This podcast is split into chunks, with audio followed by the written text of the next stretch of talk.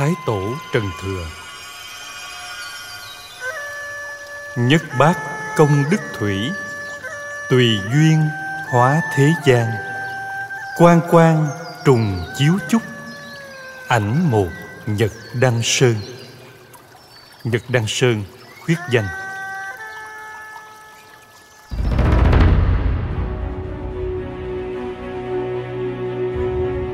Cuối thời Lý Dương triều nghiêng ngã, Thiên hạ đại loạn. Quách bốc khởi binh đánh vào kinh thành đảo chính. Lý Cao Tông chạy lên quy hóa. Thái tử Lý Sảm chạy về Hải Ấp Nơi Trần Lý cai quản. Tại nơi này, Thái tử đã nên duyên với Trần Thị Dung, Con gái của Trần Lý.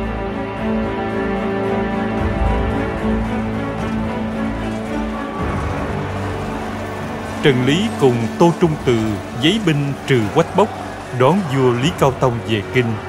Trần Lý tử trận, nhưng họ Trần nhất chiến thành danh, khiến các thế lực khác phải kiên dè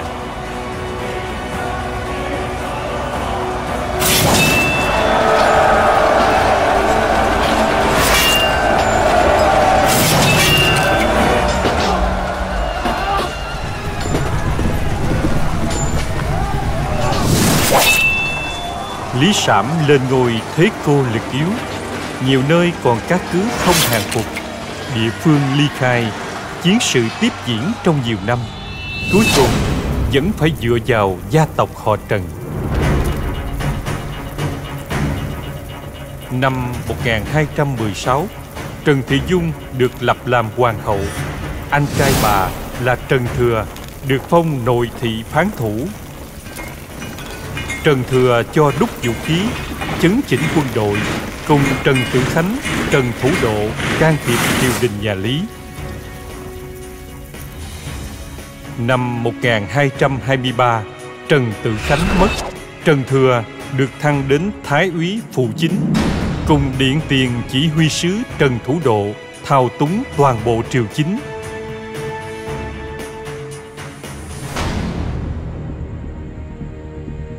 Lý Sảm truyền ngôi cho con gái là công chúa Chiêu Thánh. Họ Trần sắp xếp đưa con trai Trần Thừa là Trần Cảnh vào cung kết giao với Chiêu Thánh. Ngai vàng êm thấm đội chủ. Trần Thừa được tôn làm Thượng Hoàng. Vua Trần Cảnh lên ngôi khi còn quá nhỏ. Chính sự đều do Thượng Hoàng Trần Thừa quyết định. Sau khi bình định các lực lượng các cứ địa phương, ông tiến hành tái thiết và mở mang nông nghiệp, chiêu mộ lưu dân trở về xóm làng cũ cày cấy làm ăn, cho đắp đê ngăn nước, khơi thông các sông ở Thanh Hoa và Diễn Châu, đắp thành Thăng Long cho kiên cố. Trong thời gian nhiếp chính, ông cũng định lại hình luật, thuế ruộng, thuế dân, tiền tệ, đặt phẩm trật mũ áo các quan ổn định lương bổng, dùng người có học vào việc quản trị xã hội.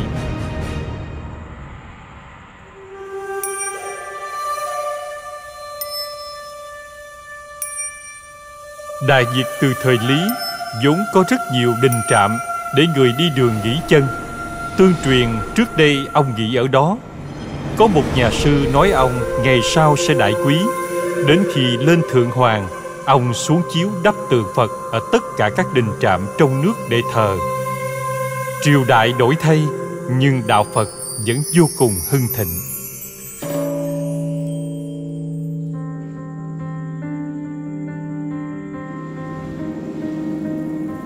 Ông có ba người con trai, một người con gái.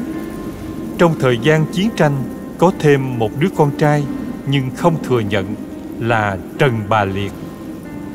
Đến năm 1232, khi làm Thái Thượng Hoàng, ông mới nhận lại người con này, phong làm Hoài Đức Vương. Ông mất năm 1234, miếu hiệu Huy Tông, sau đổi thành Thái Tổ. Dù không chính thức làm vua, nhưng có trên dưới 10 năm giúp con trai trị nước an dân. Sử quan đời sau chê trách thế hệ đầu nhà Trần ít học, xem thường luân lý, không tiết chế, thiếu kỷ cương, nhưng cũng chính họ là người đã đặt nền móng cho một triều đại huy hoàng rực rỡ về mọi mặt. Văn hóa, giáo dục, hành chính, quân sự, ngoại giao của nhà trần đều nhanh chóng đạt tới độ tinh hoa mà hậu thế trăm ngàn năm sau vẫn ca tụng, kính nể. Nhà trần bước vào vũ đài chính trị, không thể nói là đường hoàng đoan chính. Hành xử đạo vua tôi ngang tàn liều lĩnh nhưng suy cho cùng, dân di quý xạ tắc thứ chi, quân di khinh, quyền lực chuyển giao, các thế lực nổi loạn dần bị dẹp yên, đất nước được phục hồi. Thời đại loạn lạc, người có tài nắm trọng quyền, đó không chỉ là tham vọng mà còn là trách nhiệm. Chính trị là một ván cờ, ngươi lui ta tiến. Đánh cờ cũng vậy mà sự đời cũng thế. Tung hoành ám hợp chu thiên số, thắng phụ giao tranh lược địa công.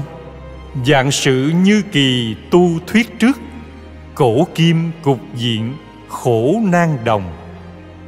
Trích hoàng di kỳ, nguyễn phi khanh, dịch. Dọc ngang ngầm khớp với số trời, thắng bại hơn thua nhờ tranh đất muôn việc phải như cờ tính trước. Xưa nay mỗi trận mỗi gian nan.